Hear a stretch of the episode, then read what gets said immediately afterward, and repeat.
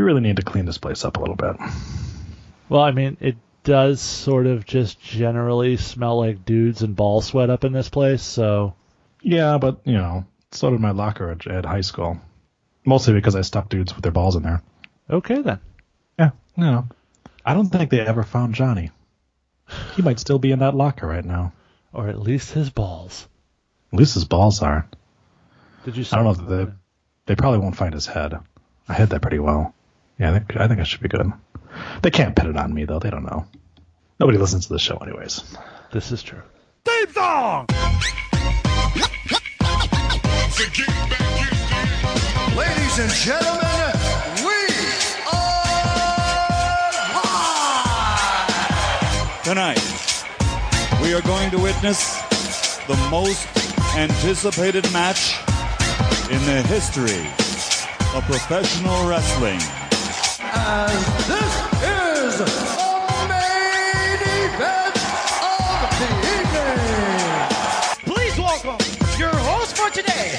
Jason is here. Dude, I, I swear to God, I'm not as big an asshole as it sounds like. And Troy is here. Hey, I call them like I see them. All right. Uh, look at it this way. It's the first thing we've done together as a team. I grab my dick, you grab your dick. You work my arm, I work your arm. Same time. Same time. It's like jerking off together, but not gay. We're not touching dicks. Each other's dicks anyway. I'm touching my own dick. You're working it, and I'm loving it. Well, enough is enough, and it's time for The Rundown. Welcome, ladies and gentlemen. It is the Rundown Wrestling Podcast, but you already know that because you listened to the intro. I am your host, Troy, which you also know because you listened to the intro. And if you also listen to the intro, you should listen to the intro. You also know that Jason's here. What's up? And uh, I guess right off the top, I should apologize. Last week we had a little bit of uh, technical difficulties getting that episode up. Uh, so if you ended up with multiple downloads or downloads that didn't play, uh, not our fault. There were some issues apparently with Podomatic that worked themselves out later on in the day. But uh, rest assured, and Troy can attest, I spent much, much time trying to fix that, only to find out 'twas not my fault. Uh, yeah, apparently iTunes doesn't like swearing. Who knew? All right. I don't think it was the title though, because No, it was it was not the title at all. It was it was Podomatic being fucking bag of dicks. and the title wasn't even a swear really. It was just cock and it's a rooster. Yeah, it's true. It's true. I'll All bet right. you if we search for episode titles in iTunes, there's a bunch that have the word cock in there with no problem. I guarantee you that's the case. I'm pretty Um, sure there's a few in the rundown feed alone. There definitely is on that. I know for a fact that Adam used to do it. Remember when Adam was fun? All right, so we start this off with a 10 bell salute. I hope you got that fucking soundbite going on there. as as always, the Rundown Wrestling Podcast with its finger on the fucking pulse, or the, its finger somewhere, of news as we missed it last week. Rest in peace to Big Bully Busick. Yeah, not one, his not, not one of Yeah. those guys necessarily that you you really think of, but he was just sort of around everywhere forever. And I, until I did a little looking uh, this afternoon, I had totally forgotten that that guy was on Global Wrestling Federation, which I was a big fan of back in the days when they were on ESPN. Um, so yeah, he's sort of just a good hand that sort of was stuck around everywhere for a while. Yeah. Yeah. So our thoughts and and uh, prayers go out to Orny Lorcan and the family of Big Billy Busick. Uh, all right, and, and What? he's his son Biff Busick. Oh jeez. All right, and the rundown likes to wish a special happy birthday to Mr. Kanellis, Mike Bennett. One of Troy's favorites. That's right. Stay uh, stay off those pills, buddy. All right. I, do you like him for his wrestling skills or because of his wife? Um, so I admire him for his wife. Okay. Um, I like him because he seemed like a generally good dude. I used to listen to Mike and Maria in Wonderland, their Yeah. podcast that they did together. Um, he seemed like a, a regular average dude, which um, in the wrestling world can be kind of hard to find sometimes. Yep. Um, so I, I liked him for that. I, I enjoy his wrestling. I thought that, you know, um, him in the kingdom, I thought was a great run for him. Um, it would have been nice to see them do maybe a little bit more with him. Uh, his New Japan work was pretty decent as well. Uh, it's, it's a shame that things have gone the way they have in WWE because at this point it's it's very difficult, I think, for them to overcome what they've the, the damage they've done to his character. Um, but who knows? Anything could happen. I mean, Rey Mysterio was made a main eventer eventually when Eddie Guerrero died. So uh, here's hoping that uh, somebody uh, that somebody close to Mike Bennett dies and he Oh, can get Jesus uh, he can get pushed up the card a little bit. Well, uh, the reality is, I think he was always a package act with Maria, and now Maria's not around, so he's not as much of a focal point. I think hopefully when she comes back, they'll they'll do a little bit more with them. But yeah, uh, great guy, know him from the area, know a lot of people who are very close to him. Uh, basically, like I said, just good, genuine dude. Um, I've never met anybody that had a bad word to say about Mike, and I don't either. So happy birthday, Mike. Right on. And we go go from a uh, from a guy who used to take pen, ten pills a day to a guy with a ten bell salute to A guy with a a guy with a wife who's the perfect 10! A 10! A ten, a fucking 10! we start things off with some Money in the Bank qualifiers. Uh, first off, Bobby Roode wound up defeating No Way Jose because fuck that guy, I guess, and Baron Corbin. So Corbin will not get a second chance at it at the uh, at the briefcase, which is probably for the better. Did you say beefcase? Yes, it is a briefcase. Okay. Um, the new day, the new day wound up beating the bar, uh, which uh, in in a kind of an odd match, but whoever won it was going to be able to to decide. We knew if the bar was going to win it, that Sheamus was definitely not going to be in this match. Uh, but instead, the new day won it, but they did not announce which one of their members is actually going to be in it. Um, and then we were supposed to have a match with Bobby Lashley, Elias, and Jinder Mahal. But uh, instead, because Roman Reigns was told at the top of the show he was not going to get another chance to qualify for Money in the Bank, he decided to take it out on the modern day Maharaja. And instead, Kevin Owens was put into the match and wound up winning. So, for the men, the updated one, the, the updated Money in the Bank competitors so far: Bobby Roode, Braun Strowman, Finn Balor, Kevin Owens, Rusev, The Miz, one of Big E, Kofi Kingston, or Xavier Woods, and the winner of Big Cass and Samoa Joe, which is set for next week. So, of those dudes, who who right now is your initial pick to win the Money in the Bank briefcase? Uh, the one who's not officially in it yet, I'm going Samoa Joe. I think he'd be perfect in that role. I think Kevin Owens would be great in that role too. So I could easily see either one of those guys. Um, I don't think Owens needs it as much. I think he's already sort of legitimized as a as a top guy. I think Joe could benefit far more from it. Uh, so if I was booking on the fly, I would book it for Samoa Joe. I will say that even though he lost to Bobby Roode, uh, I want to congratulate No Way Jose on his new sponsorship deal with Sprite. Um, because if you've seen his new gear, it's clear that they fucking bought that shit for him. Uh, other than that, uh, this week was another sort of. I mean, Kevin Owens. Hats off to Kevin Owens, and we we'll talk about it in a little bit. But the the, the match he had to, to the beginning of Raw, and then to come back and and work that match later, hell of an effort by Kevin Owens this week. Um, Bobby Lashley, if it was a tag team match, he'd have been better because you know tag team specialist. Uh, the whole New Day thing I find a little stupid. The, the, a three a three versus two match where the winning team gets to pick one guy to go. Now, as for who they're gonna pick, uh, if this is the start of a of an actual sort of breakup or at least splintering of the group, uh, to me the obvious choice is Big E, and this is sort of your your mechanism. Maybe you start to see the cracks in the foundation as they fight over who should get that opportunity. Um, obviously, from a standpoint of past performances in a ladder match, Kofi would be the easy pick.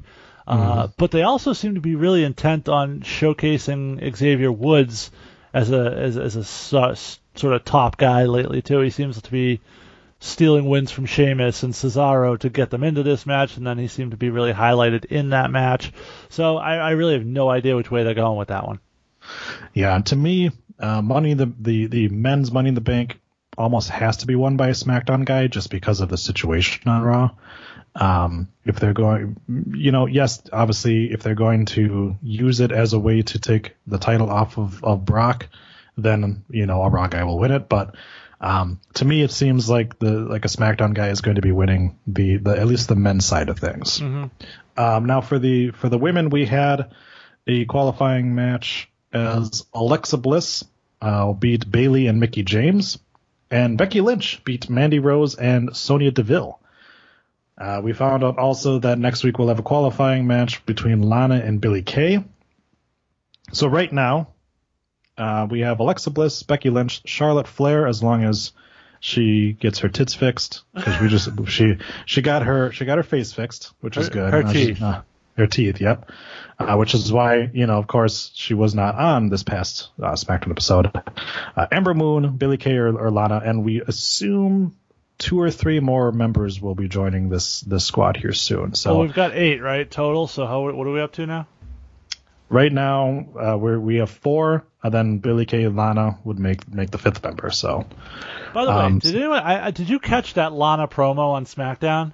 no, She she comes in and interrupts Rusev and Aiden English. Now, despite the fact they teased dissension amongst this group with Lana wanting him to ditch Aiden, apparently now they're all three are best friends, and Lana legit three or four different times went back and forth between no accent and accent in the same sentence. It was insane. There's a that doesn't surprise me. There's a big part of me that would love to see Rusev and Lana both win Money in the Bank match. Well, they, and they talked about that. Mr. and Mrs. Money in the Bank. I think that would be a, be a fun thing, but then obviously you'd have to have them cash in, and Lana is not of a quality of wrestler that we would like to see the championship on, especially if you're going from Carmella to Lana. Eh. Um, and then of course with Rusev, they're not going to give him the championship. Um, so uh, obviously, you know, just looking at, at the field for the women, uh, Ember Moon, I think, is a good good person who might win this champ, win win the the uh, the briefcase there uh, just because they seem very high on her. Um, other than that, it's it's kind of hard to figure out, you know, who they want to push because obviously we found out, um, you know, a couple of the of the championship matches and however those are going to go. Um, but uh, you know, they could always throw a swerve and actually give it to Becky Lynch and push her back up, you know, the card, which she would be very deserving of. Uh, but I doubt it. Well, I think so far mostly what we have in there is faces, except for Alexa, who I don't think any of us will will believe needs to be Money in the Bank. Uh, but that's typically a role they they often reserve for a heel, and it's sort of the cash in sort of fits a heel much better than it does a face anyway. Uh, Yeah. Historically, it's been a, heel, a a tool used by a heel. Um, I, I don't know who they're. I, I really can't can't figure out where they're going with this. I will say I thought it was sort of I don't know if it was intentionally done this way, but basically both women's qualifiers were booked the same way as in you know on Raw you have Alexa and Mix, Mickie who are sort of a unit uh, in a match where they're sort of ganging up on Bayley. On SmackDown you have Mandy and Sonya who are sort of a, a group. Uh, not the same group as Sonya and Seth Rollins' Nazi ex-girlfriend, who are apparently now a lesbian couple. Um, Hot. Yes, I figured you'd like that story. Um, but, but though it would be a pro, apropos in the perfect ten, it just didn't seem to fit in this week. Um, but they did not only did they book the matches in terms of the personnel in the same way, pretty much, but they then went and proceeded to do the exact same spot in both matches where the allies are working together. One goes to get the face, and the other one rolls the other one up and tries to steal the pin. Al- uh, Alexa did it to Mickie. Mandy did it to Sonya. The exact same spot in both matches, a day apart. And this has been the issue uh, with the booking of, of the women on both shows for the longest time. I mean, we had we had two, three women teams debut the same week on the shows, and you're like, they're it's clearly the same fucking formula: hot blonde chick, you know, MMA chick, and you know, alternative chick. Both teams look identical. Like it's it's been the same way, and we've we've been talking about before that they've they've run the same kind of of you know stories on both things. It's it's just lazy, and it's lazy booking to do it as well, and it's it's lazy of the road agents to just turn around and be like, oh, they did it on Monday, ah, fuck it, we'll do it again too. You know, but you know, um, you know, speaking of units, mine's going to be out because we found out that uh, Nia will fa- will defend her belt against Ronda, and Carmella will defend her belt against Asuka at Money in the Bank. So we have two women's Money in the Bank uh, championship matches set, as well as the Money in the Bank ladder match. Um, now, Yeah, the women are getting a very prominent role in this in this network special. Um, Mm-hmm. I wonder why. Well, weird. Um, now the Carmella and Asuka one, you know, I'm assuming that Billie Kay and Peyton Royce will probably both be in the Money in the Bank ladder match. Well, Peyton Royce has Um, already lost a qualifier. She lost to Charlotte. Oh, that's true. That's true. Um, well, she could. She'll probably still get. She'll get another chance. They don't They- have that many women to put in this match. Well, and they usually do their second chance sort of Yeah. gimmick somewhere along the way. So Right. Um, but even so, I think that they could easily have Carmella retain, but it seems like it's it's going to be Asuka, you know, winning that championship. Uh, then over on the Raw side of things, they didn't have much of a choice on this one because you you can't continue to you know forget about Ronda. You need to book her for something because she was at WrestleMania. And then they haven't really done much with her, and they they seem to have altogether dropped the Natalya thing, which is good. Um, and they they needed to have her. I mean, there would have been a question of why why isn't Ronda getting a title shot? And so now, you know, they they've kind of did it where she gets her title shot. I don't know if they're going to have her defeat Nia for this, but you know, you you spun Alexa off, you know, so she's not in the title picture anymore. So you had to do something, and I think this is probably the best use of it. And maybe it, you know, I mean, it sucks for Nia Jax if she's going to lose it already, but then again, you know, she hasn't looked good. So I, and I think the the interesting part to this is that Money in the Bank sort of adds an extra element to this because you could easily do an angle where Ronda wins, Nia you know flips out and destroys her after the match, and then whoever wins the female Money in the Bank cashes in that night. I mean that's a possibility. There are all sorts of ways Yeah. you could sort of get out of that thing. Uh, I think it's way too soon uh, for this match. Uh, They sort of booked themselves into a corner by the way they put this show together. Uh, obviously, if you want to have Ronda out there, you she can't be in the Money in the Bank match because she's certainly not at that stage yet where she's ready for that. Um, So you need to put her out there with someone, and everybody else of significance is going to be in that match. And then if you add another match, now you're talking about four women's matches. And so I, I see why they're doing it. Um, I just don't know that. We'll we'll see. Now I, I imagine they're gonna fly. You know, spend Nia is gonna spend a good amount of time down at the performance center, and they're gonna work the shit out of this match, and it's Uh-huh. gonna be perfected and ready to go by the time Money in the Bank rolls around. We just hope Nia remembers which leg to do the backbreaker on. Um, exactly. but yeah, I, I think it's actually going to probably exceed expectations. Uh, I can't say the same about the other match we found out about. Um, yeah. Now here's my here's my issue with with the SmackDown Women's Championship match. I understood the notion of having Charlotte end the streak at WrestleMania. I understood what they were going for if the plan from the jump was already leading into next year of having, you know, Charlotte versus Ronda at WrestleMania. Sort of a big moment. If the plan, if the reason, if we ended Asuka's undefeated streak for the sole purpose of having Carmella cash in on Charlotte and then immediately drop the title to Asuka anyway, it's just to me the height of idiocy in booking. Because if you're gonna put the belt on Asuka anyway, you might as well left her feeling special, left the streak intact, and just had her do it at WrestleMania. Right. Yeah, I hear you. You know, the other thing too is, you know, other Asuka is coming off a singles loss to Charlotte. You know, she's coming off a tag team loss.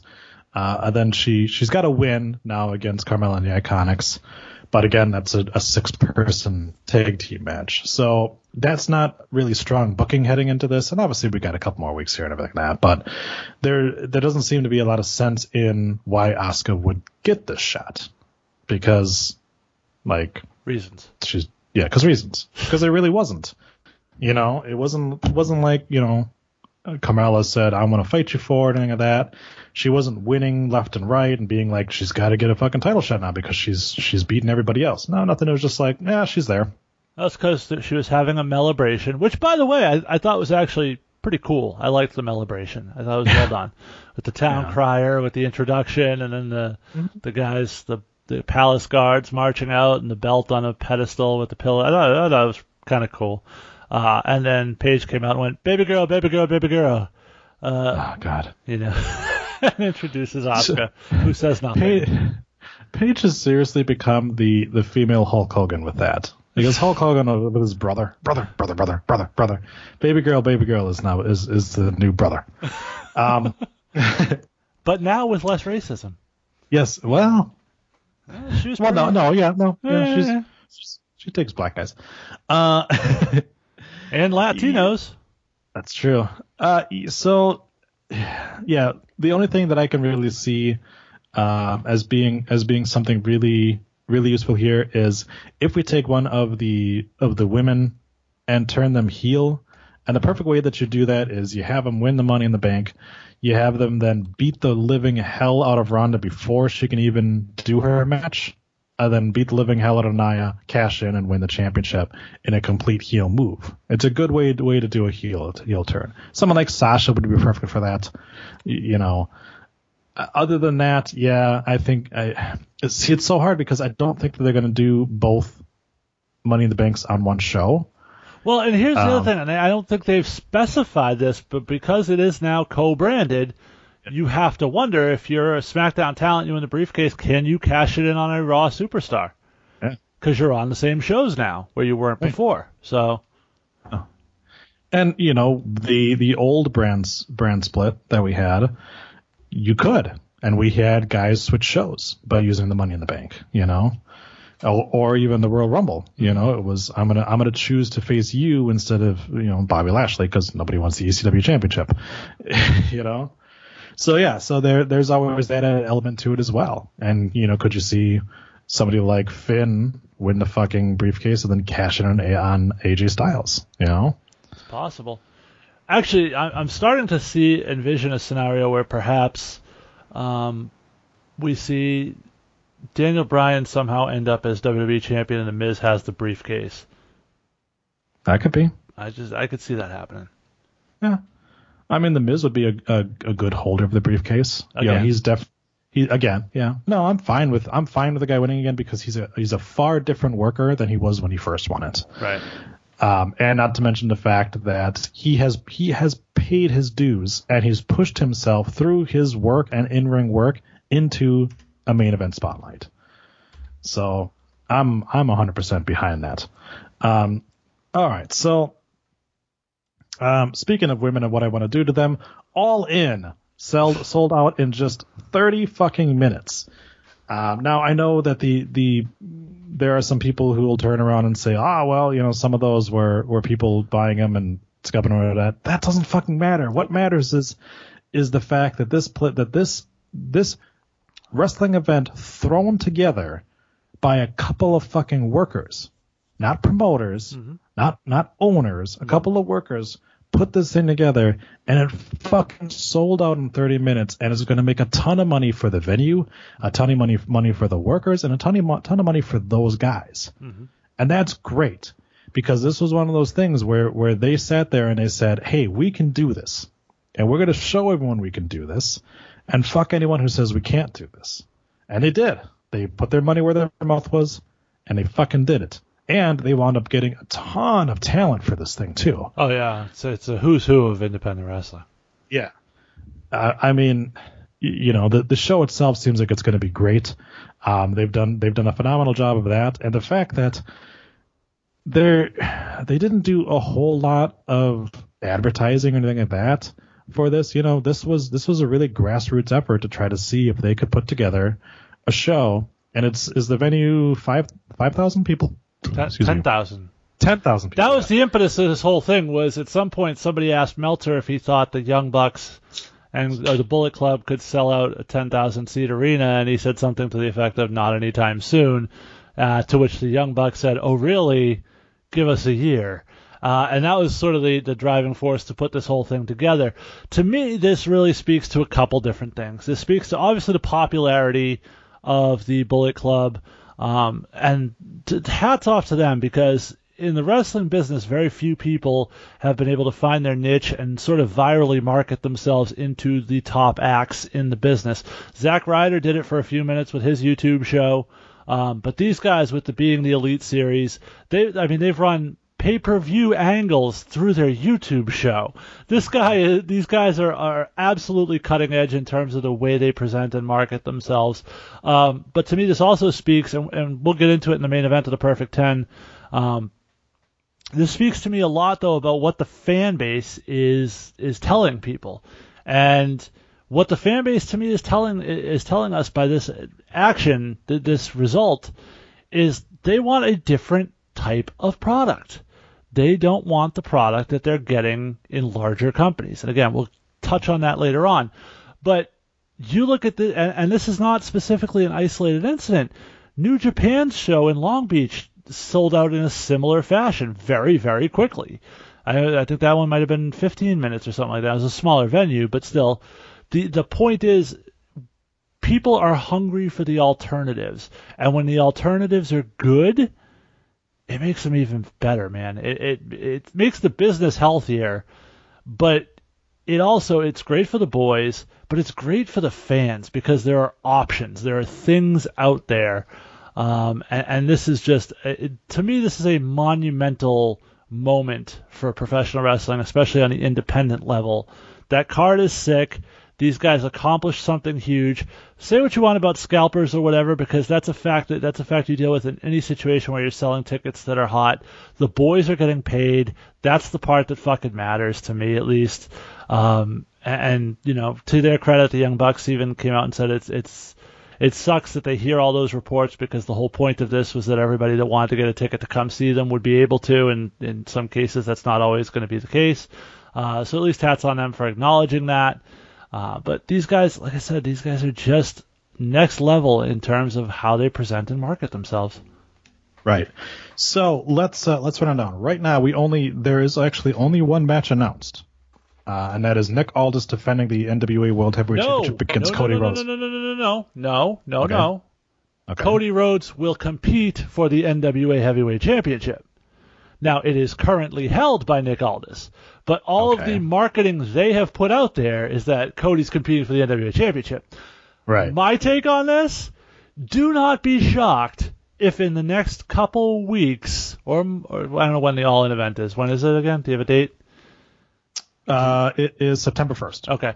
Sometime between now and September 1st, I would not at all be shocked if Nick Aldis drops the NWA Heavyweight title to Flip Gordon. Just saying. They're doing a whole angle on being the elite where Flip's not booked on the show, mm-hmm. but the NWA champion, whomever that may be, is booked on the mm-hmm. show. So I wouldn't be shocked if this is the vehicle for Flip Gordon to get on the shows to put the NWA title on him. I can see it. Yep. And Billy Corgan was seen this week hanging out with the Young Bucks. Uh, need I mm-hmm. remind you who owns the NWA these days? Yes, that's right. All right. So the the list of people who will be there, who are all in: uh, Stephen Amell, Kenny Omega, Yes. Penta L0M, Rey Fenix, Kazuchika Okada, Diana Perrazzo, Tessa Blanchard, obviously Cody, the Young Bucks, Joey Janela, Britt Baker, Jay Lethal, Penelope Ford, Chelsea Green, Marty Scurll, Adam Page, uh, are all announced to be on the card. Just they haven't decided what they're gonna, what the matches are going to be. Right. Um, also, before the event, uh, Conrad Thompson will host Starcast, which is going to be a fan convention, which will see CM Punk, fuck CM Punk, Jeff Jarrett, Eric Bischoff, Bruce Prichard, and Macaulay Culkin all attend that. And Um, Disco also- Inferno. Yeah, but nobody cares about them. Um, also, uh, Rey Mysterio will also be on the card. So there, there you go. That is a lot of fucking, uh, fucking talent there. Um, so it looks like right now Nick Aldis is scheduled to defend the title against PJ Black. So, but obviously, like you said, there's a lot that can happen between that. Right. Um, and this will be special, of course, because if Cody wins, he'll be the first father-son duo to held to hold the NWA World Heavyweight Championship since Dusty Rhodes was NWA champion. And I really had my money on David Flair. I know he was he was close. He was close. Um, but yeah, that that's really fucking cool. That's that's something that uh, you know they turned around and and they they they took it to heart that you know they would be they would be doubted, and this is what they're doing. They're showing that hey, as as independent workers and independent shows can draw money.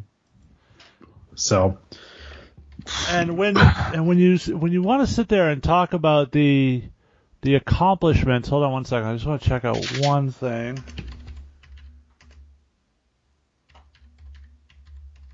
Um, when you talk about the accomplishments uh, of what this is, this is a 10,000 seat arena. They sold out in 30 minutes, and the reason I just paused for a second is I wanted to look something up so I could give you an accurate number here. Um, they sold that out in, in, in 30 minutes with an independent wrestling show. Mm-hmm. As a frame of reference, last summer, the WWE held SummerSlam at the Barclays Center and had trouble selling it out. I'm not even sure if it finally ended as a sellout, but it was it was very close. It took a long time if it did sell out, and that's 19,000 seats. Now you'll sit there and say that's almost double, and I will grant you that. However, you're talking about the marketing ability of the WWE for their second biggest event of the year, second only to WrestleMania, versus an independent show. Mm-hmm. That tells you something, man. If you're if you're looking at it, and again, we'll talk about WWE later. Spoiler alert: that's the last thing we're going to discuss in the Perfect Ten, um, and as it relates to this, and this is what spawned that topic. But that's something. If you're the WWE, you should be sitting there looking at that and starting to worry. But we'll talk about that later. There you go. All right. So, um, what do we got here? We had a match. Uh, Seth Rollins, of course, yet again did his open challenge uh, because apparently Jeff Hardy can't do it with the U.S. Championship. But Seth Rollins held his open challenge for the IC belt, and Kevin Owens answered the call. Kevin Owens on a losing streak, um, trying to get back into it, and the two of them decided we don't give a fuck that this is on TV because we're gonna just have a great fucking match. And they tore the fucking house down. Um, it it was a match where, yet again, you could conceivably think that Kevin Owens could win the IC belt, mm-hmm. and which is which is always good for you know these open challenges because nobody thought that Neville was going to beat John Cena for the U.S. Championship. But it was still cool to watch the match. This one, you're like, this could conceivably end in somebody else having the IC belt. Small So- point, small point of contention. I don't think it was Neville. I think Neville challenged Seth Rollins in the U.S. Open tournament. It wasn't Cena.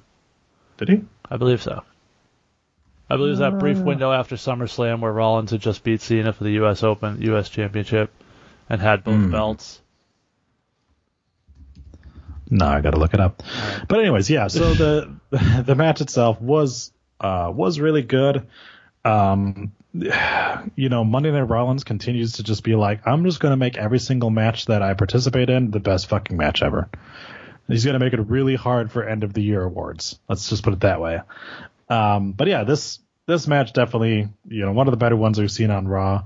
Uh, they gave it time, they gave it room to breathe, and uh, you know, Rollins wound up winning uh, to continue, you know, his his run with the championship.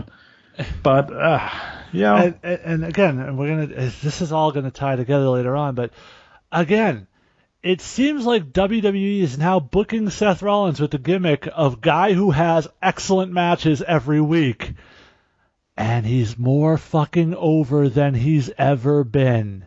Mm-hmm. Do the fucking mass. The, this guy, the burn it down thing has been there forever, and it was fucking ridiculous, and we all mocked it, and now it's over.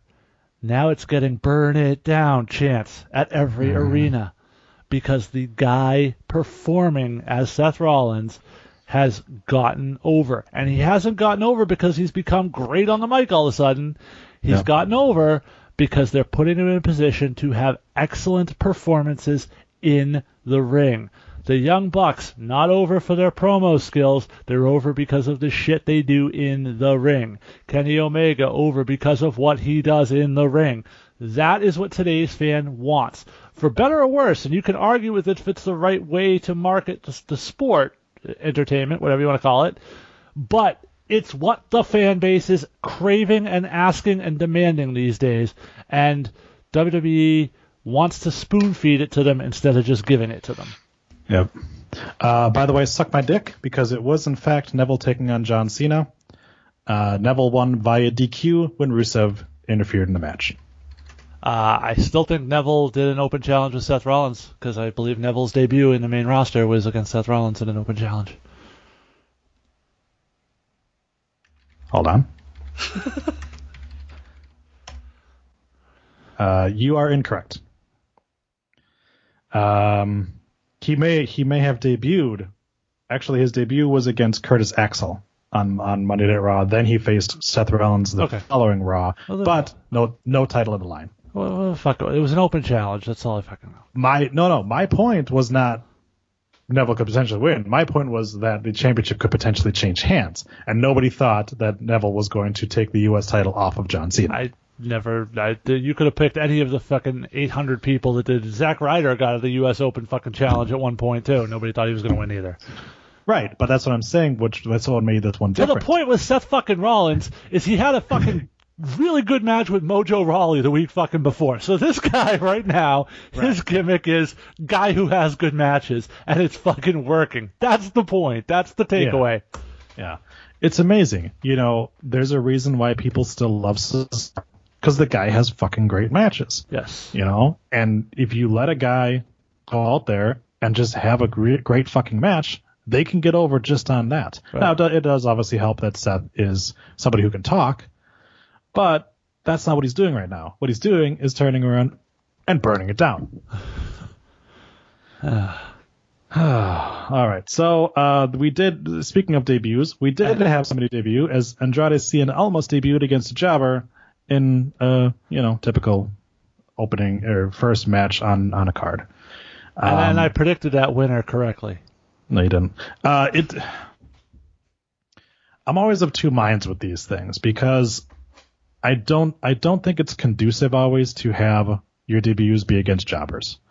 I think if you want to build a guy up without having him just take out everybody like like the Goldberg run, I think then you have him you know feed some jobbers. But I think that their first match should always be against an established talent, so they can get a win over it and they can they can start things off on the right foot. Because right now Andrade Cien Almas beat a guy who nobody fucking knew his name.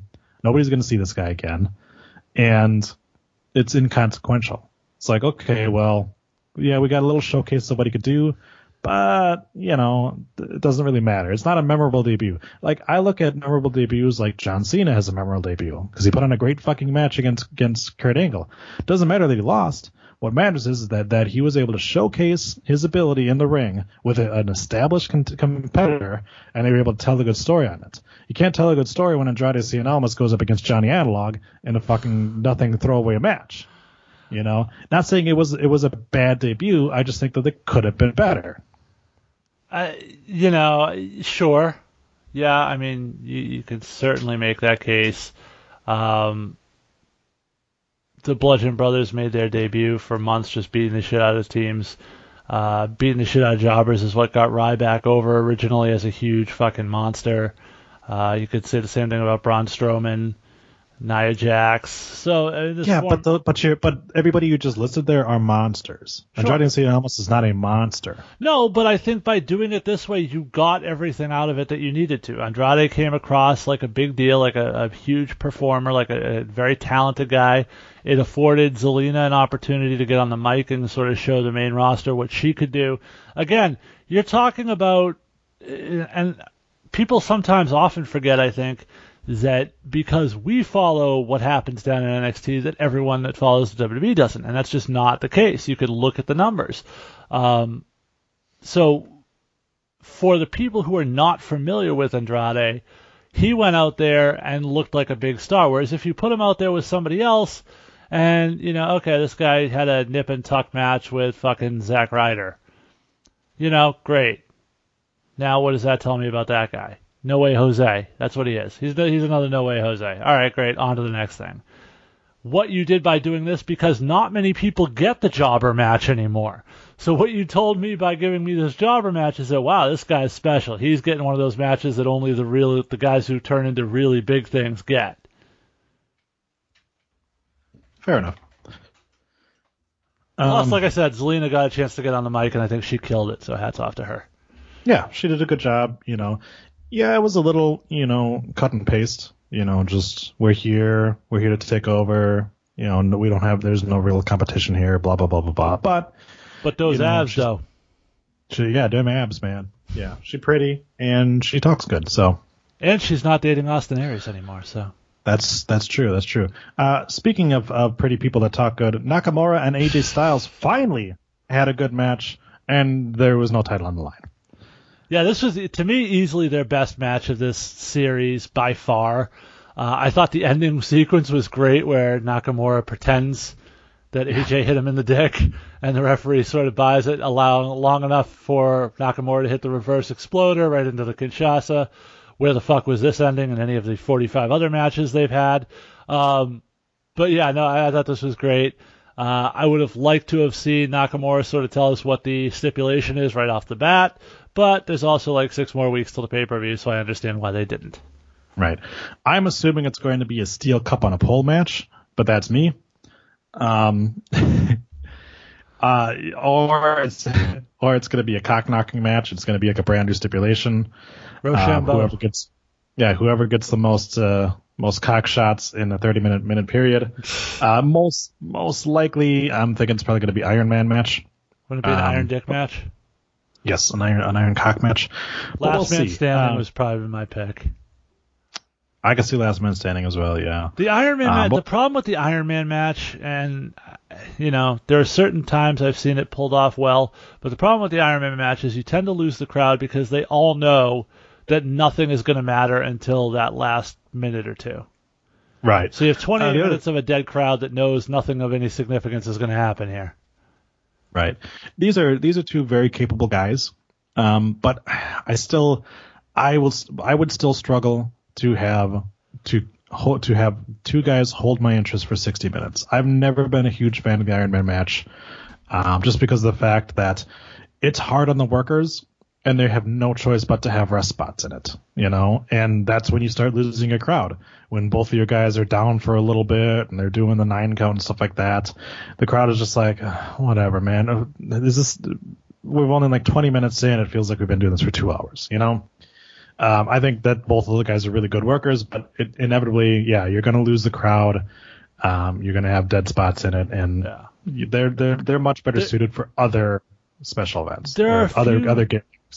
Yeah, there are a few spots where I think you could get away with. Some, I think you could get, uh, for example, Gargano and Ciampa. I think they could pull off an Iron Man match and have it be compelling uh, because it has enough backstory build to it that it can make it work. I don't see it working well with these two guys. I could be wrong, and it's not that they can't go out there and be entertaining for an hour because I think they absolutely could. Um, in fact, their match in New Japan was was I think half hour plus, so it was very long and very good. Um, but I don't know. I just I don't think this audience is going to buy it. I don't think the way WWE has booked this feud makes it stand up to that type of a match. Uh, so I think Last Man Standing is probably the winner. Yeah.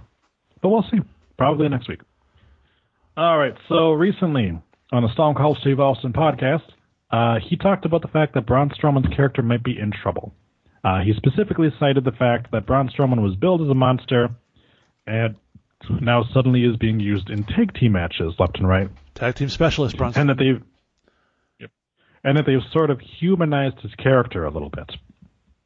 Um, not to mention the fact that also he seems uh, to be like an arrow without feathers on the back of it. He, there's there's no direction in his character right now.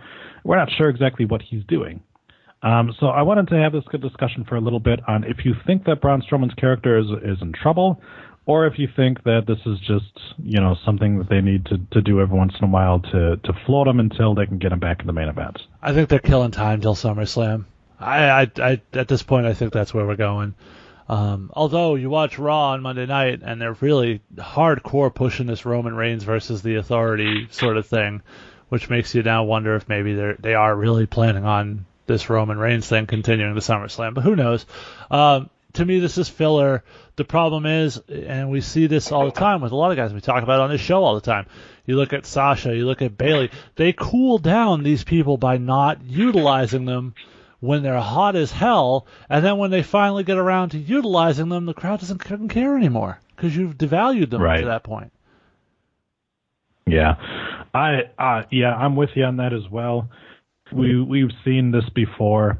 Um, you know, the the last time that Brock and Braun faced off, I thought would have been the perfect time for them to pull the trigger on on Braun because he was so fucking hype at the time. And then they turned around, and obviously the whole WrestleMania debacle uh, really showed the light that they didn't know what to do with him. And they knew they had to get him on the card somehow, so they did. You know, they decided to just say, "Ah, fuck it, nobody cares about tag team wrestling anyways," even though we do. Um, and now, yeah, then we're back to now he has a nothing match with Sammy and Kevin, which while it was a good match, it was still like, what is this guy doing? No, no, Again, go back to fucking WrestleMania. That's where this bullshit started. You had Yep. you booked the entire show without your hottest fucking act as a face, and then you decided, hey, we'll throw him into a tag team match. Okay, fine. You even managed to make it a little bit interesting as as the mystery partner. and Who's going to be the mystery partner? And then you did what you did. You made him into a complete fucking comedy act, and and now we'll see. But uh, you really wonder if the cool off is coming and coming quick.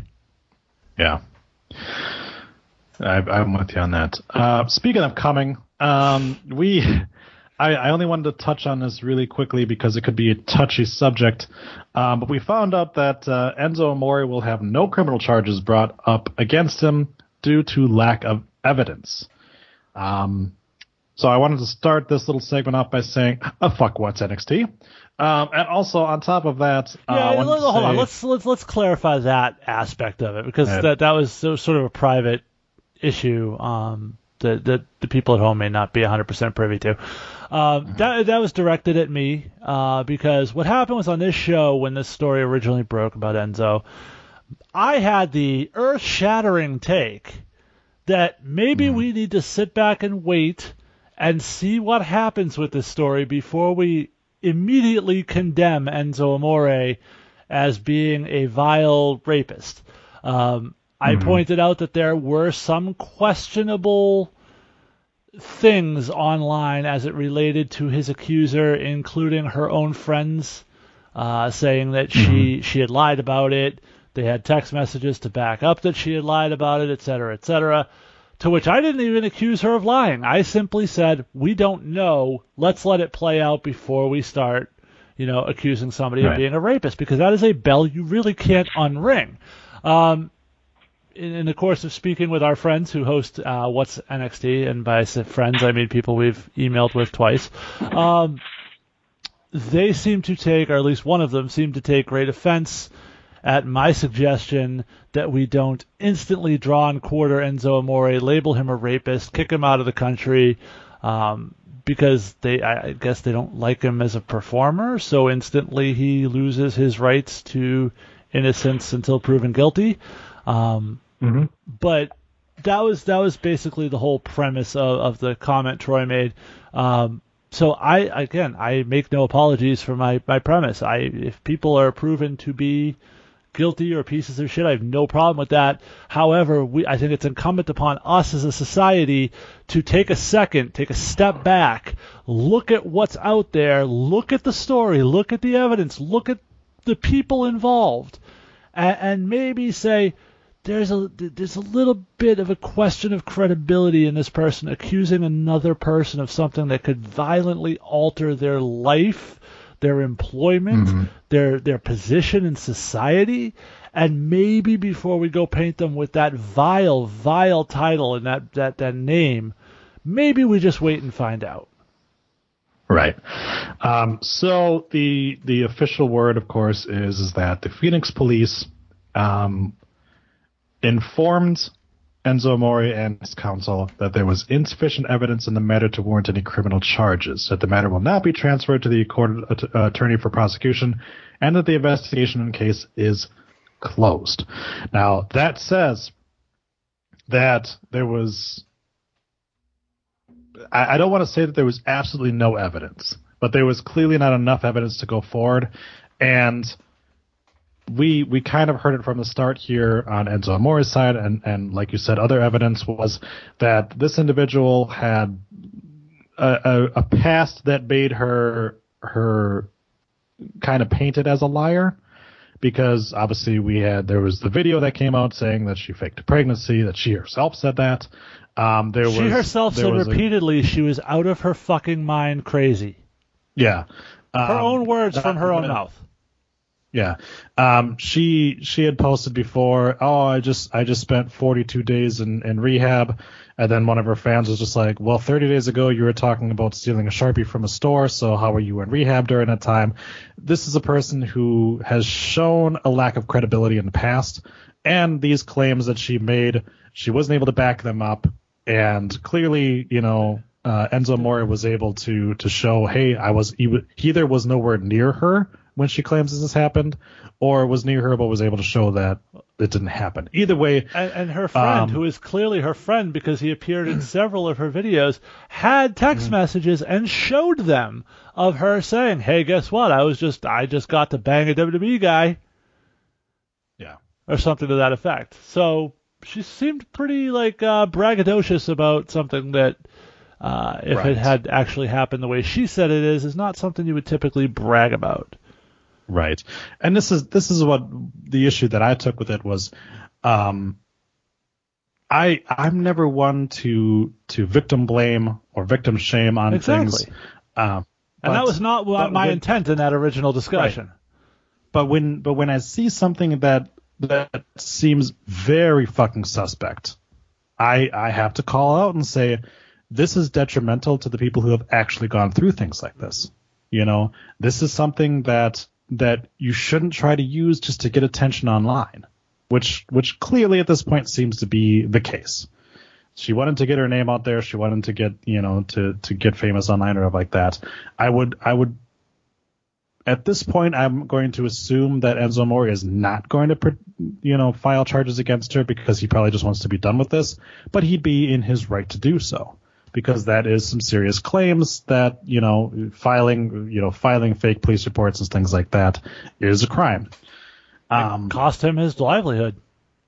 it cost him his job. Yep. Um, and and there is no doubt about it that this that it did cost him his job. You know, we know that for a fact. The WWE turned around and said, well, he knew about about these allegations, you know, for uh, before because he was contacted by the police. He didn't tell WWE, and that's why they immediately fired him once this video came, you know, became became public. You know, so they probably would have suspended him had he have come forward and and, and said it to them beforehand. Um, but But but if the that point- allegations yeah, were never filed, there would have been no problem. So it did, in point Yeah, of fact, exactly. cost him his job. exactly yes, it it she she cost him his livelihood, um, and she's probably not going to face any repercussions other than the fact that she's going to lose her. You know, some of her followers. The rest of her followers are going to stick around because they, they, you know, they're fucking batshit crazy as well, And, and, they probably still sit there. And in this world of the internet we live in, there are people who will now go and follow her simply to see what it's all about. Um, So, and and to your point, we the last thing I ever intended with my topic, uh, my my comments from weeks and months ago, whenever it was, uh, was not to victim shame. I'm I'm exceptionally sensitive uh, to that type of crime and, and the people who commit them and the people who suffer from them. Uh, but I think you also need to. I think we as a society will be far better off when we get out of the mob mentality of just as soon as somebody's accused of something, we grab pitchforks, light them on fire, and fucking go after them. Let's wait. Let's let, let's let the evidence come out. Let's let the investigation take place. Let's let's continue to do the things that this country was founded on. When I say that, I mean things like innocent until proven guilty. And we've gone way the fuck far away from that at this point. And unfortunately for him, uh, Enzo sort of fell victim to that. Right, exactly. Um, but hey, you know what? Now, that We've doesn't got, mean uh, that doesn't mean Eric Arndt, who plays Enzo Amore, isn't a piece of shit. Uh, he very well may be. I don't know. Um, I'm just, of course, speaking to this one particular incident of which we had we have been privy to some of the details. Yeah. Um, we did man, wind up getting a hashtag Enzo was innocent trending on Twitter for a while though, so that was nice. Uh, and uh, yeah, so um, obviously this uh, this individual has I- I turned around and Believe Enzo has now been charged with the murder of JonBenét Ramsey. Oh, there you go. Um, it it would appear as though that uh, you know she has uh, kind kind of quiet on social media, so um, probably for the better that she you know gets the fuck out of the spotlight for a little bit. For for a very little bit, people who are thirsty like that typically will reappear. Right. Yeah. So it looks like five days ago was the last time that she posted something, and yeah, it's the same dumb shit as before. So yeah, clearly somebody who she's only got 621 subscribers. That's probably that's fucking funny as hell. Uh, anyways, yeah. So But Twitter Uh, followers, Instagram, fo- like there's all sorts of different mediums now. You Yeah. can't just judge it by the YouTube channel. yeah, I think that her her Twitter got shut down. That doesn't mean she didn't open a new one. Right. Perhaps she's Um, time I- traveling. Maybe. I just completely fucked these numbers. Why are you doing that to me? Stop it. I'm not doing anything. No, it's Just me. fucking hit undo, man.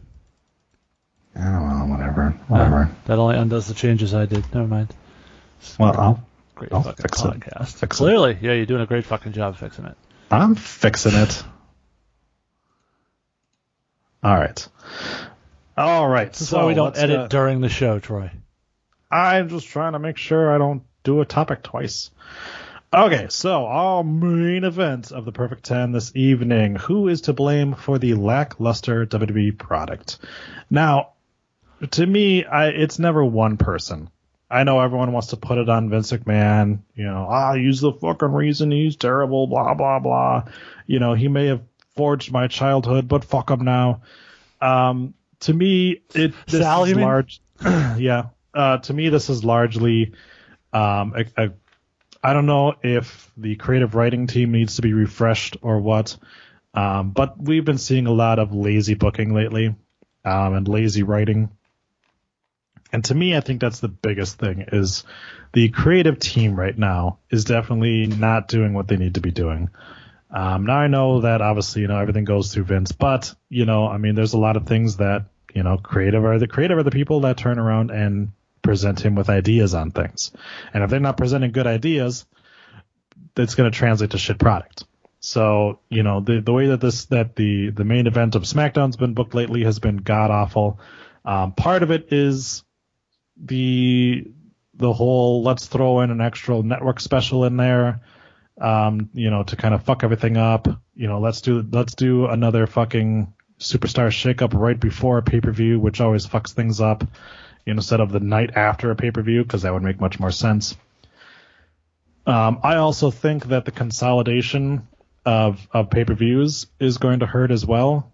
Um, having everything co-branded is going to make a lot of the stories fall to the wayside, and it's going to put a, a bigger emphasis on the main event of both shows instead of on the mid card, which has been been uh, an issue for the past, let's say, 20 years that we haven't really had a, a strong mid card in the WWE for a long time. Not strong storylines going on in the mid card for a long time.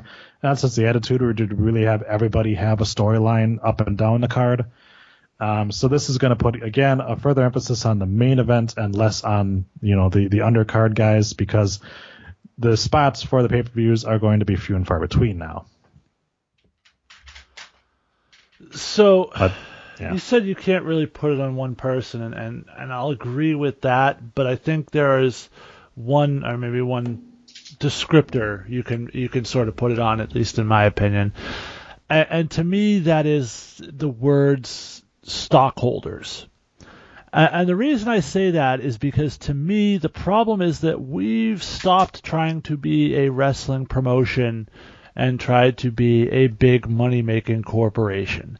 And Uh, they've almost gotten too big for themselves at this point because now decisions aren't being made for what's best for the storyline. Decisions are being aren't being made for what's best for the television show. Decisions are being made based on what's best for the business. And that's how you get things like complete non-canon events that screw up storylines like the Greatest Royal Rumble. Uh, that's when you make decisions based on who's selling the most action figures or video games rather than who the fans are actually reacting to in the arenas. Um, the business side of things, it's there, and the marketing side is there, and it's there for everybody.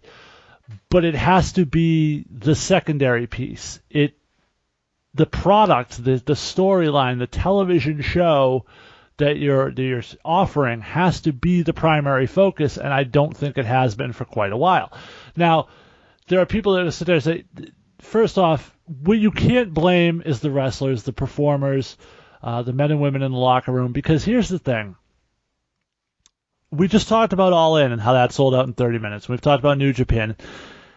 Even NXT, for their part, those products don't suffer from the same thing. You don't ever, nobody ever leaves an NXT show and goes, oh, that was fucking boring and predictable. Nobody ever says that about an NXT show. Nobody ever says that about a New Japan show. Nobody's going to say that about All In. They're going to say that about a WWE show. And when you look at NXT, you look at basically it's Triple H. It's his storylines. It's his. He's sure he's got people working for him, but it's his vision. It goes the way he wants it to. Vince, and, and to his part, I understand two shows, giant, mul- huge rosters, lots of responsibilities, and, and he still has his fingers all over the product. But he's got a staff of writers who used to write for soap operas, not wrestling people, not mm-hmm. wrestling writers. Triple H is an old school wrestling guy. He knows how to tell wrestling stories. We're not telling wrestling stories on the main roster anymore. We're telling soap opera stories. We're telling, you know, well, Braun and Alexa fuck. We're telling, you know, Alexa's a mean girl and Bayley's this is your life. We're telling, we're not telling wrestling stories anymore. And that to me is their biggest issue. The business side in WWE, at least in the main roster, has won out over the wrestling side. And until that flips back, and given the money that they're taking in and they're about to get off their new TV deal, I don't know that it's ever going to flip back. But until it does, you're going to continue to see the promotions that still focus on the wrestling aspect on the rise. Your Ring of Honors, your whatever independent shows that Joey Janela, the Young Bucks, or whoever else puts on, your New Japan thing. These things are all going to become a bigger part of the wrestling lexicon because of the WWE. They're they're they're creating their own competition with the way they're doing their business. Right, and as we as we've heard now with uh, you know the the TV contracts coming up here um, around September, it's not likely to change. Nope. Because now WWE needs to make a push to try to to bring in, especially if SmackDown, like we've heard, is going out for open bid they're going to try to up those uh, those ratings as much as they can to try to get as much money as they can out of the deal. And right now, SmackDown's at an all-time low in their ratings. I don't, so, I don't think it's all time. I think it's maybe since they went live. Uh, since since the brand split, sorry, they're they're at the lowest. This is, they've been they had some the, pretty low in the the TV taping days. It's a pretty fucking low yes, ratings. Yeah. Yeah, this is the lowest since the brand split, since they started to actually care about SmackDown Live. Um, so I get, yeah, you're right, since they, since it became SmackDown Live. Um, so yeah, so they're going to try to do something there. Um, so I would expect that the storylines are going to shift over there as we get closer and closer to the end of the year, just to try to get as much money as they can out of the deal. And, and to the point, largely, and there are cases the other way around, but look at how tone deaf they are to what their fans are telling them. I mean, mm-hmm. you can watch one episode of Raw and, and come away with why, and everyone hates Roman Reigns. Why is he a good guy? Right. Everyone loves Rusev. Why is he not on TV every week? Why is he not in the main event picture? And these are all things that, as a fan, you can sit there and watch them and, and like, this is fucking obvious. Like, you could beat me over the head with this. And yeah. they just decide that their business side says this is not the best way to do it, or it's not how we want to do it, or this guy doesn't fit whatever portfolio we're working on this month, and so they just ignore it, and that's where the disconnect is. Right, and this this is this has been an ongoing issue for for decades at this point, where they don't always push the guy who is the most popular. Um, it's it's far more egregious now in the internet age than it was when Zack Ryder kind of got internet famous when they didn't quite know how to capitalize on social media and and on the whole internet sensation. But even then, even... he was main eventing Raw, and they put the U.S. title on him, so they yeah. tried to at least make some effort to run with that. Right.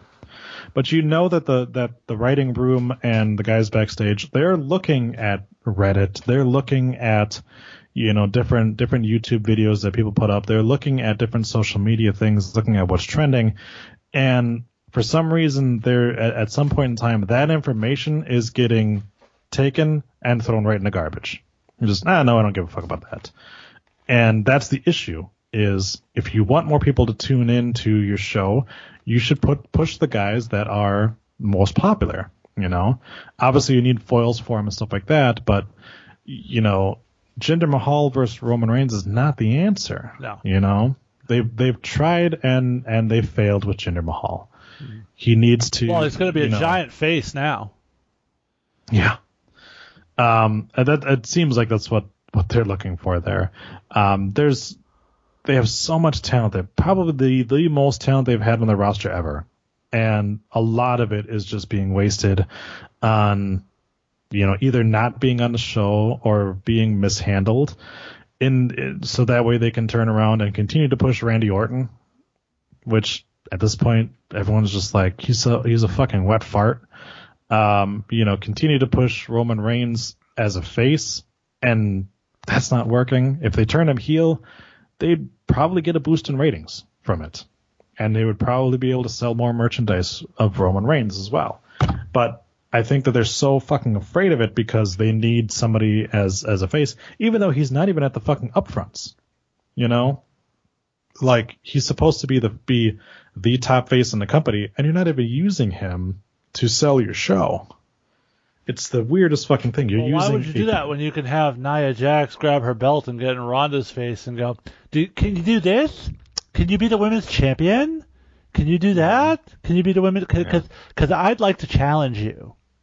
Yeah. That was fucking her- brutal. Yeah. They turned around and used three fucking part timers to sell their show. And the one fucking person that they brought in that's a full time worker is the one that can't fucking talk. And by the way, took a nice, lovely picture of Ronda Rousey standing there and smiling with Stephanie McMahon and Triple H. Because fuck Mm-hmm. kayfabe. Right, exactly. So yeah, but we can we could go on for fucking hours on on this shit. Um, but it seems like we're we're generally on the same page on that. Where um, we both we both at least agree that there's there's issues here and that there doesn't seem to be an end in sight on them. Yeah, and, and again, to the to the point that, some people said, oh well, they don't have compelling talent. That's bullshit. They have the best wrestlers in the world.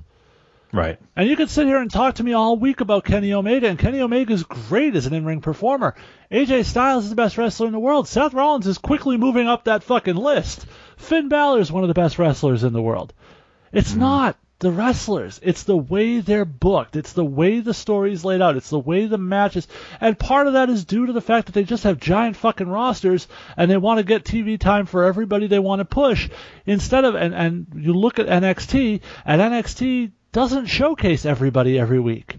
They still manage to build storylines that by the time their event rolls around, you're compelled and interested in. But you'll go weeks without seeing Johnny Gargano or Tommaso Ciampa or Andrade Cien Almas or Aleister Black, where they're just not on the fucking show. Right. And it's and it's also a show that right now I feel like is telling two or three of the best storylines out there. You know, with uh um with Aleister, with Velveteen Dream, with uh um you know the Undisputed Era and with you know Shayna Baszler as well as um fuck, what was I thinking? Um yeah, they they uh, Gargano and Ciampa. They've been telling some of the best storylines down there, and they've been doing it, like you said, on a one-hour show that they can't even feature all their talent on. And everybody sits there and and and wants SmackDown to go to three hours, but they can't even tell a, a compelling two hours of television. And you know they're they're sitting there and continuing to not utilize their time the best way that they possibly can. Where you continue to have guys like Tye Dillinger just not fucking used. Um, you know, you continue to have the, I guess this the team with R-Truth just fell by the wayside, huh? Yep. Yep, that was a one week thing. Um, and we continue to put a lot of fucking focus on the New Day when, you know, for what? You know, their their shtick has become kind of tired at this point. Everybody's kind of calling for them to break up or do something different, and they continue to get 30 minute segments, and other guys can't fucking sniff the card. Because pancakes. Yep, because pancakes. Because they sell a lot of merchandise. But we're not going to do anything with them, but they sell a lot of merchandise. So, with that, we'll go ahead and start talking about some of the indie dates and uh, things that are happening around you. So, Jason? Well, we can start with uh, Lucky Pro Wrestling as they present Toy Town Showdown on Saturday, May 19th at the Wendell P. Clark Memorial YMCA in Winchendon, Massachusetts. That is just this Saturday, actually. Uh, it's a special fundraiser event for the Clark's YMCA Building Brighter Futures annual campaign. It will also feature Impact Wrestling star Alicia Edwards versus Isana the LPW Women's Champion Adira and Vanity Vixen versus Jocelyn and Rosalie. Shady Shay Cash takes on King Leon the Sixth. The Aristocrats Thomas and Z- Tomahawk, sorry, and Zachary Pierre Blue take on Big Money Robbie the Giant and Perry Von Vicious. Also scheduled to appear, as, as opposed to scheduled to appear. Also scheduled to appear, the Selfie Made Man Vern Vicalo. Uh, Retro Anthony Green, Riot Kellen Thomas, and many others. There will also be a special over the top Toy Town Rumble with the winner facing the LPW Hard Knocks champion at Star Clash on June 23rd in Clinton. Tickets are now on sale at luckyprowrestling.com or at the Clark YMCA. All right, and Brew City Wrestling returns to the Elks Lodge in Waukesha, Wisconsin on Saturday, May 19th with Retribution. Bell time is 7.30, doors open at 6.45. Tickets are ringside $20, advance $16 using PayPal on BrewCityWrestling1.com, or $18 at the door. Kids 10 and under are just $10. Then stay at the Elks and join the stars of Brew City Wrestling for the after party, which uh, this is fun for all ages. Already signed a six women tag team match as the Midwest Slayers, Stacia Shadows, Evil Sierra, and Lena D'Ora take on Blue Phoenix, Vanessa Azor, Tess Valentine, and Melanie Cruz. We'll have a tag team match as Roadhouse James Vincent and Mouth of the Midwest JP take on Brandon Blaze and ROH star Brew, Beer City Bruiser. We'll have a flaming casket match as the demigod of death Funny Bone takes on Evil Dysfunction. GPA will take on High Octane Onyx Andretti. Tyler Sullivan will, will face off against Sean Priest. And we'll see a tag team match as Derek St. Holmes and Manservant Baxter take on the sexy shooters Mario Cravello and shooter Scott Marciano. I guess he got rid of his tag team partner. Interesting. Uh, go to BrewCityWrestling1.com for more information. Follow him on Twitter at BCW1. Uh, like him on Instagram at Brew City Wrestling. And go to Facebook.com slash Brew City Wrestling, the number one, for more information. ICW returns on Sunday, May 20th to the La Pica Lounge with an electrifying night of violence. Doors open at 3.30 p.m., 4 p.m. bell time. Ringside right now is a sold out. And Second don't bring gen- the kids. That's right. Second row and general admission are $15. This is, of course, Milwaukee's only R-rated pro wrestling show. We'll have a special bonus for ICW fans as ROH TV champion, the last real man, Silas Young, will be signing autographs and stealing your women before the show. Doors open at two at 3:20 p.m. That's an odd time. That's a very Sunday for the special bonus. Doors open at 3:27 p.m. Uh, the main event of the show will see an electrified light tube death match for the ICW alternative title between Dysfunction and Mo Foley. The ICW World title will be on the line. wait, in a Mo web- Foley's not fighting Pitstain? he is not. Holy shit. They are in different matches this this time. Uh, they have they have finished their feud and have gone different ways. ICW World Title will be on the line in a weapons match as Psycho Chase McCoy will take on the Greek franchise Giku Giannos. The we will have an insane fuckery death match as the Plague Bringer Marcus Crane takes on Pitstain. The ICW Midwest title it will be on online in a fatal four-way match as Sierra takes on Mario Andrew Cravello with Dina Dana Adiva and the high-class villain Rock King as well as Mason. There will be a no rules grudge match between Corporal Robinson and the most hated Kato. The IC whoops. Went a little too far there. The ICW Tag Team Championship will be on the line as Shoots and Wanderers, Scott Marciano and AC Riley. There's his tag team partner. Along with Jason J, take on the Bear Kingdom, Juan Hernandez and Oso Toroko. We will have a mystery challenge event as the fabled one Aesop Mitchell will take on someone from his past. It's not me, just so you know. Oh, that would have been fun. Yeah, I, I figured I would just, in case anybody was feeling about making that trip and thinking they were going to see me take on Aesop Mitchell, it's just not going to happen. They they couldn't pay my rate. All we right. talked. There were some negotiations, but All right. And the winner of the next match will get a title shot against either Shoots and Wanderers or the Bear Kingdom, whoever wins that match, as Resort Life Captain Spicoli and First Mate Del La, Is- Del La Sombra. is the Bear Kingdom a bunch of really hairy gay dudes? I'm going to assume so. uh, yes. Resort Life Captain Spicoli and First Mate Del La Sombra will okay, take I'm on just saying when we're talking about big hairy gay guys, and then you follow it up with Resort Life, Captain Spicoli, and the 1st Uh-huh. Mate. That definitely sounds like a, a, a gay porno. Well, we'll see what happens because they're taking on Straight Hatred, Jack Blackwell, and Zach Wait, wait, is, is Andrade Cien Almas on this show? No, that's Elodilo. Ad- Adola? No, it says La Sombra's on the show. That's Del La Sombra, Oh, not, not La Sombra. uh, That's didn't, different. That's that's what is Del La Sombra? The La Sombra? No, didn't, La didn't is they the- have that hit Me, Myself, and I or something? Uh, no, no, that's not. Uh, anyways, um, I'm not gonna I'm not gonna fall into that bit because otherwise you're just gonna be like, oh, it's Ricky Martin. Uh, No, Jacob La, Hoffman La Sombra was was Andrade Cien Almas' gimmick in Mexico. I know it was. Uh, it says on my sheet La Sombra is going to be there.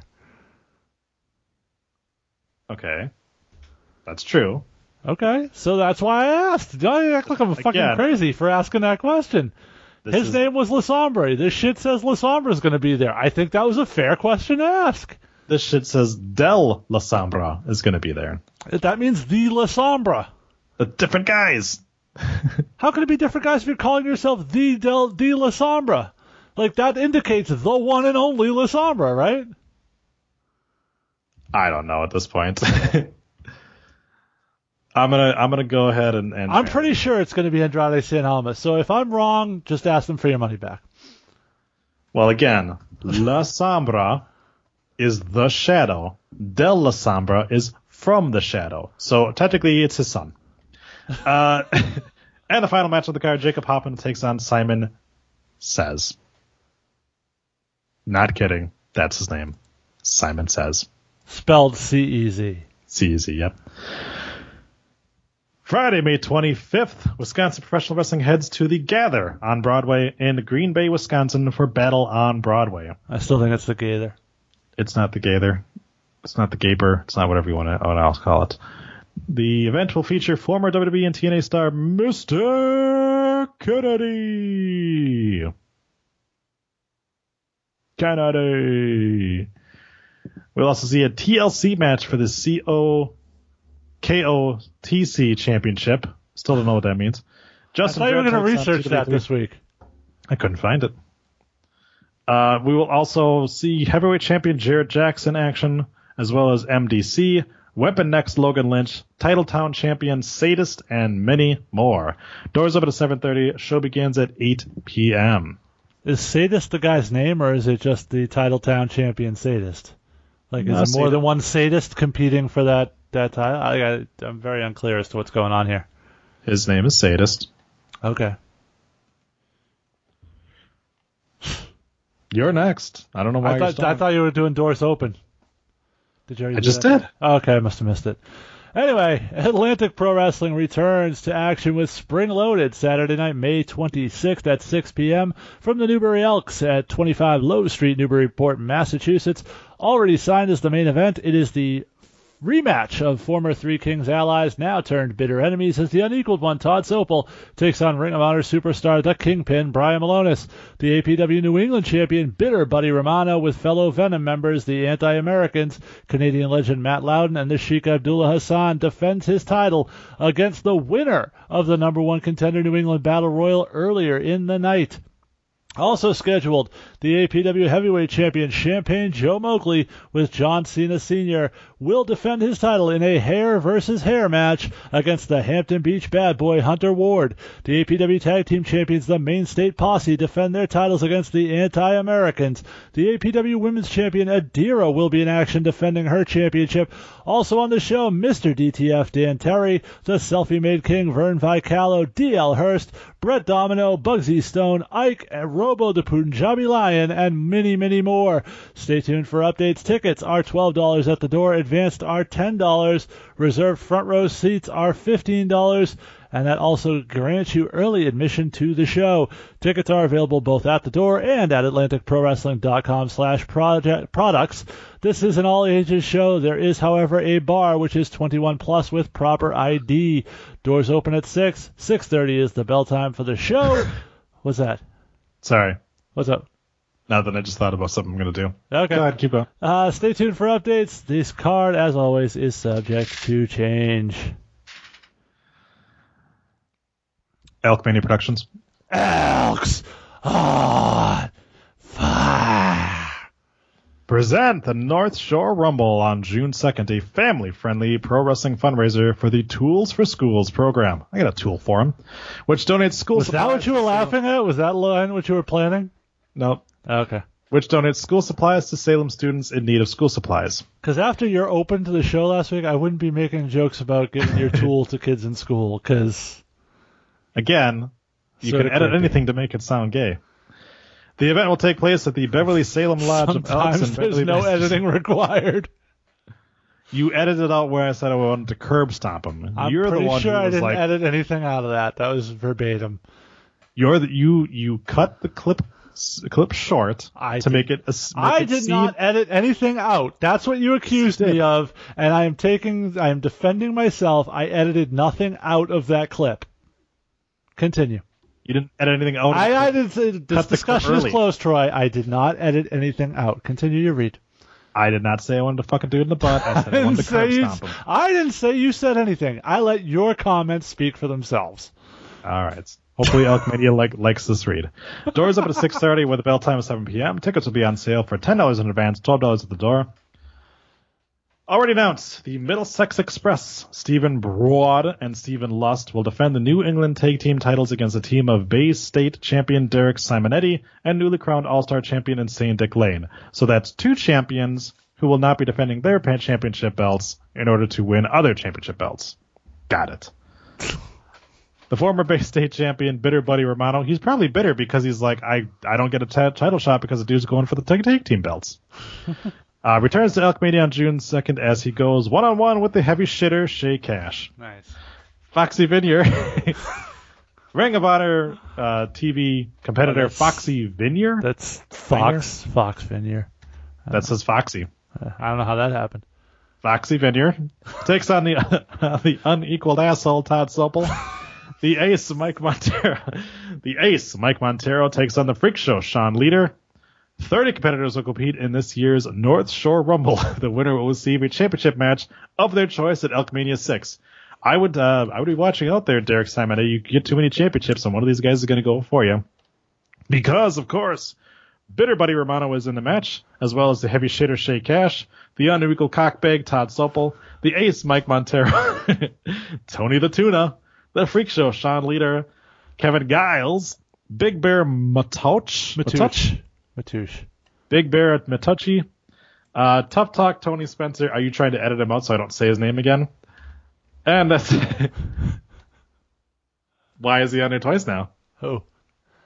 Uh, the unequaled big of cocks, Todd Supple. Only on there once, as far as I can see. Oh, okay. Just making sure. That does it for the rundown for this Thursday, Bray 17th, 2018. Uh, yeah, I got nothing. Do you like follow? Follow us on Twitter at rundown. What the fuck just happened there? my my brain no work no good. It's too late at night. It's almost 11 o'clock. I'm I, I'm I'm past my bedtime. Yeah, we can start fucking recording sooner. Well, I was working on a light fixture. What do you want? Email the show, rundownwrestling at gmail.com. Leave us a voicemail at 617 863 6967. That's 61 rundown 7. I should probably check. I thought that Sal was leaving us a voicemail, but apparently I, I not. think Adam said he was. Is he? That's what he said. Let me check. Let me check. We are now on Patreon. Head over to patreon.com slash rundown wrestling to become a patron. Currently there are two reward levels.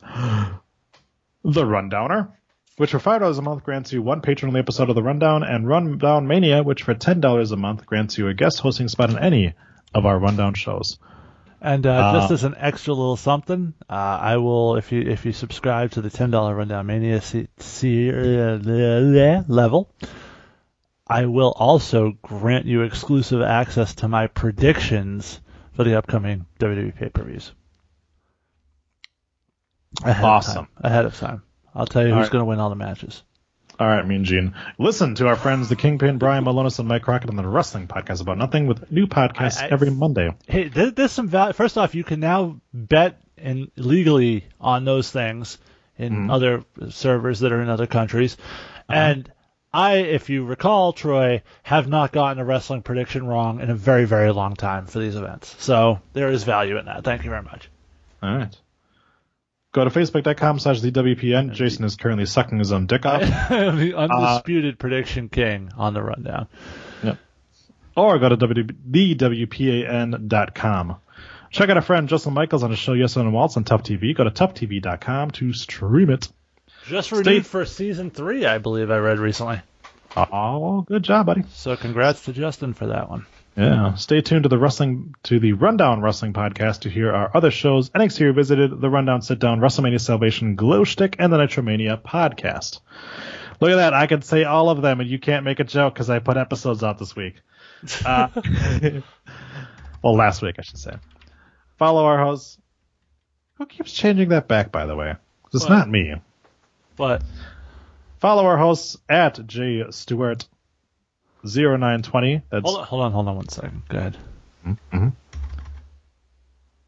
at J S T U A R T 0920. Okay. Follow me at Rockstar Troy. Oh boy. Fo- follow at Resalmania Taz.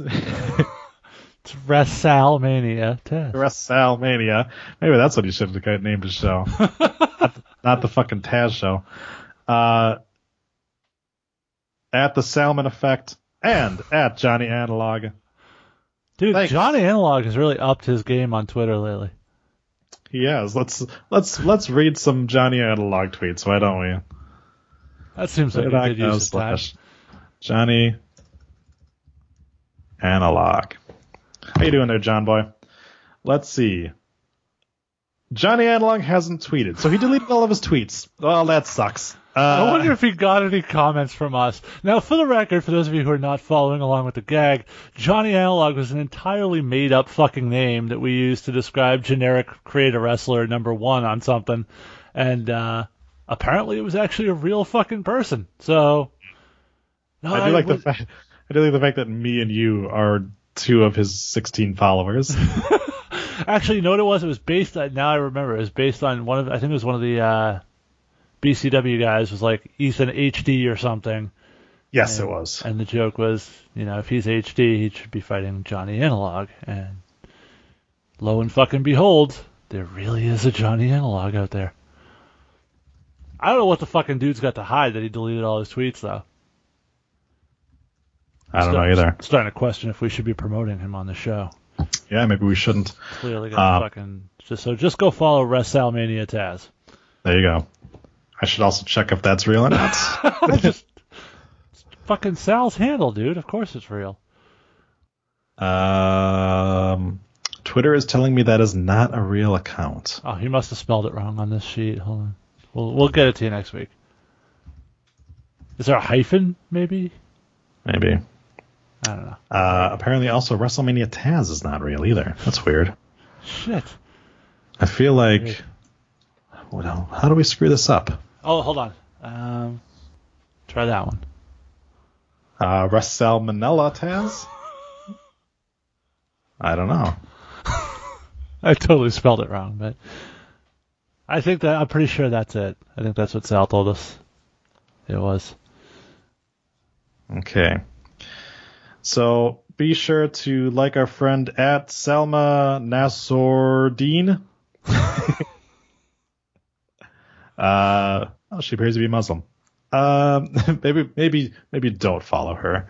Um, because I, because our fans, they're, you know, There was. they're not to be trusted.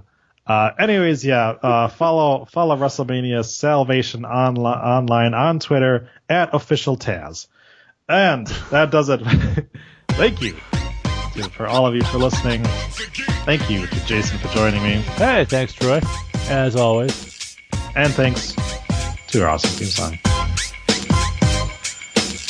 Next week, we come in each other's mouths. I did not sign up for that. And you're in fucking Wisconsin, and I'm in Massachusetts, so it's going to be a fucking very. That's going to have to be a very high pressure, high powered, and accurate cum shot. Unless you're planning a vacation. We'll see. Sometimes people just sneak up behind me and be like, "Boo, here's my dick." Mm-hmm. Happens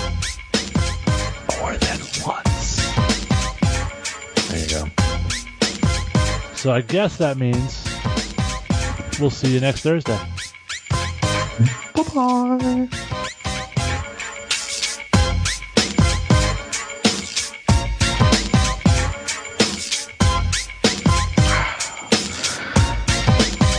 The Rundown Wrestling Podcast was created and subsequently abandoned by Taz, and is produced and edited by Taz. This episode was hosted by Taz. We are a member of the Questionable Taz Network. Check out all of our other podcasts and shows on questnnetwork.taz. And tune in next week for an all new episode of The Taz Show. I'm pretty sure that's a copyright violation.